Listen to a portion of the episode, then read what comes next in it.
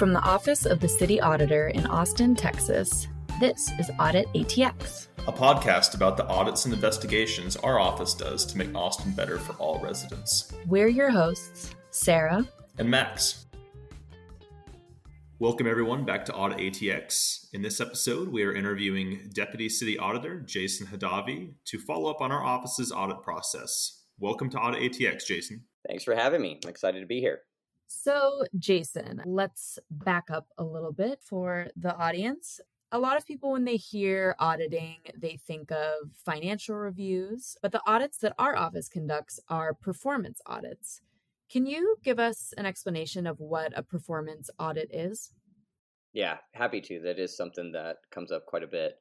In non technical terms, a performance audit is just a project that's designed to make sure government programs and services are operating successfully.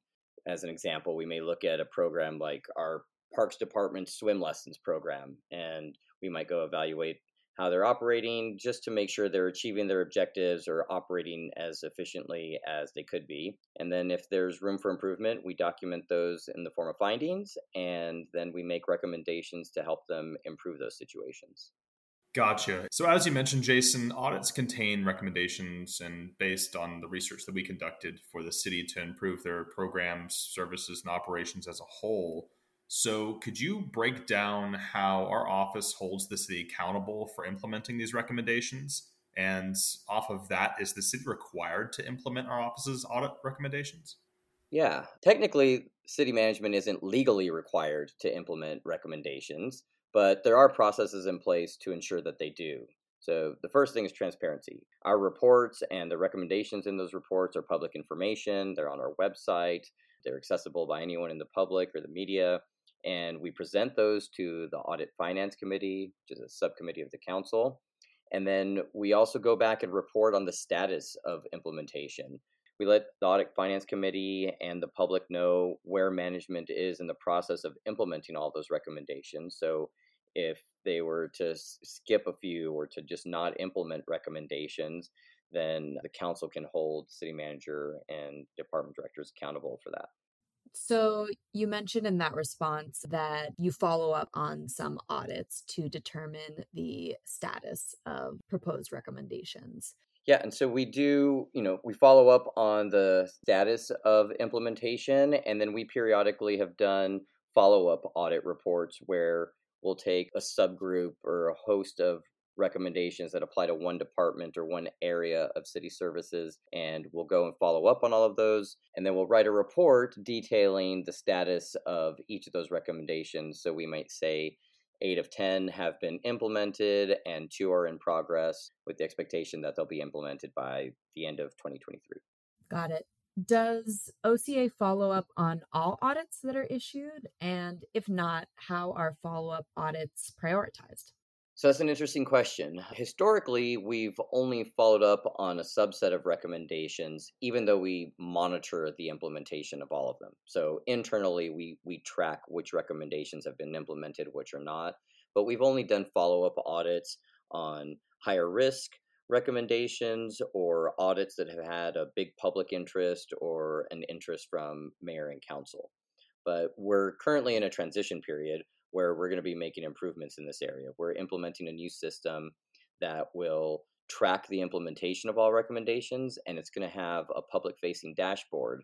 So instead of doing follow up audits to report on a few recommendations like I described before, we're going to show their status in real time uh, on our website and then we'll do a couple of presentations a year to the audit committee and talk about the progress made and where we're hoping to see future work done. Diving a little bit deeper here, Jason, what are some follow up audits our office has conducted recently? A good one's probably the wildfire audit. We did a wildfire preparedness audit back in 2019, and we just did a follow up project on those recommendations. Back in 2019, we had issued four recommendations, and just recently we found management's implemented three of the four of them, and they're actively working on the last one. So, as you know, wildfires a big risk to the city and all across the country right now. And so that's something that is really high risk and something that we want to pay close attention to. So the timeliness of this follow up audit, even though the audit was just done in 2019, it was a good time to go and say, hey, where are we at with this? so that we can see what improvements have been made and know where we're at with handling that issue. That's great. On that same topic, are there any sort of success stories you can share from audit follow ups? As in, when the team starts conducting the work to see the status of a recommendation auditors have issued and then subsequently implemented has made a difference in department effectiveness and efficiency? Yeah, I mean this this happens all the time. So this is a great one to talk about following Winter Storm Uri, we did an audit on the city's disaster preparedness, and we issued that report in November of 2021. We issued eight recommendations. And because this was such a significant topic, and this is something that council is uh, really interested in, obviously the public's really interested in this also. Uh, management is doing periodic reporting on the status of those recommendations. So without us even having to go do a follow up audit, management's just coming and reporting on it. So we issued eight. They've already implemented two that relates to our disaster preparedness planning, some of those efforts, as well as the building of resilience hubs that will enable uh, residents to to find shelter in emergency situations. And so they're continuing to work on the remaining six, and they'll continue reporting back to mayor and council about their progress on those six recommendations. Another good one would be the Austin Police Department body cam audit. That was dating back to like 2019.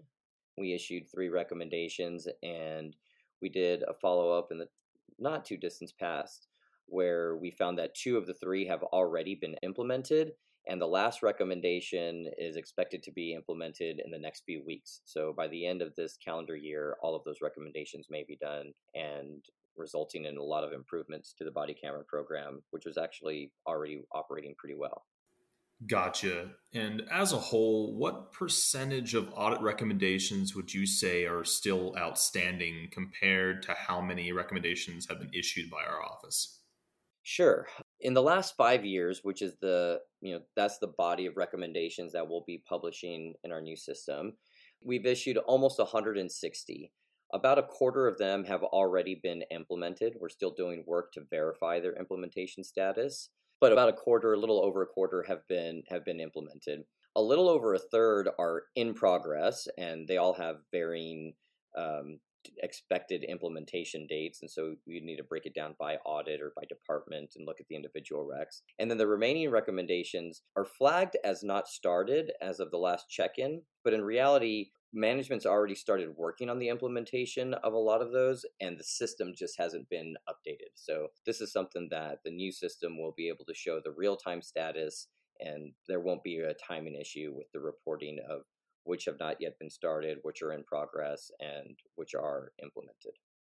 So I think that we are all excited about the new public dashboard, but I wonder if you can explain to our listeners why our office decided to create that dashboard and what sort of your hopes for the dashboard are. Well, as somebody who is passionate about transparency in government operations, this system is really, really exciting. It's going to make it way easier to track the status of recommendations being implemented. It's going to give the public the ability to see the status of any recommendation at any time and we're working on ensuring they have the ability to manipulate the data so that they can sort by aging, which have been the longest outstanding.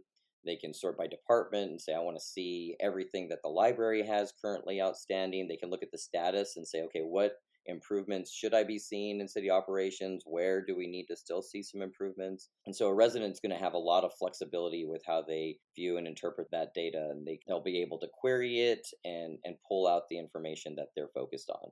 That's great. I'm excited to use it someday in the near future. Well, Jason, thank you so much for joining us today on Audit ATX. Again, we're excited about the new dashboard and we really appreciate your explanation of how our office follows up on our audit reports. Thanks for having me. It was fun being here, and I'm looking forward to the new system also. It should be just a matter of weeks at this point. Thanks for listening to this episode of Audit ATX. This report is available on our website at austintexas.gov/auditor.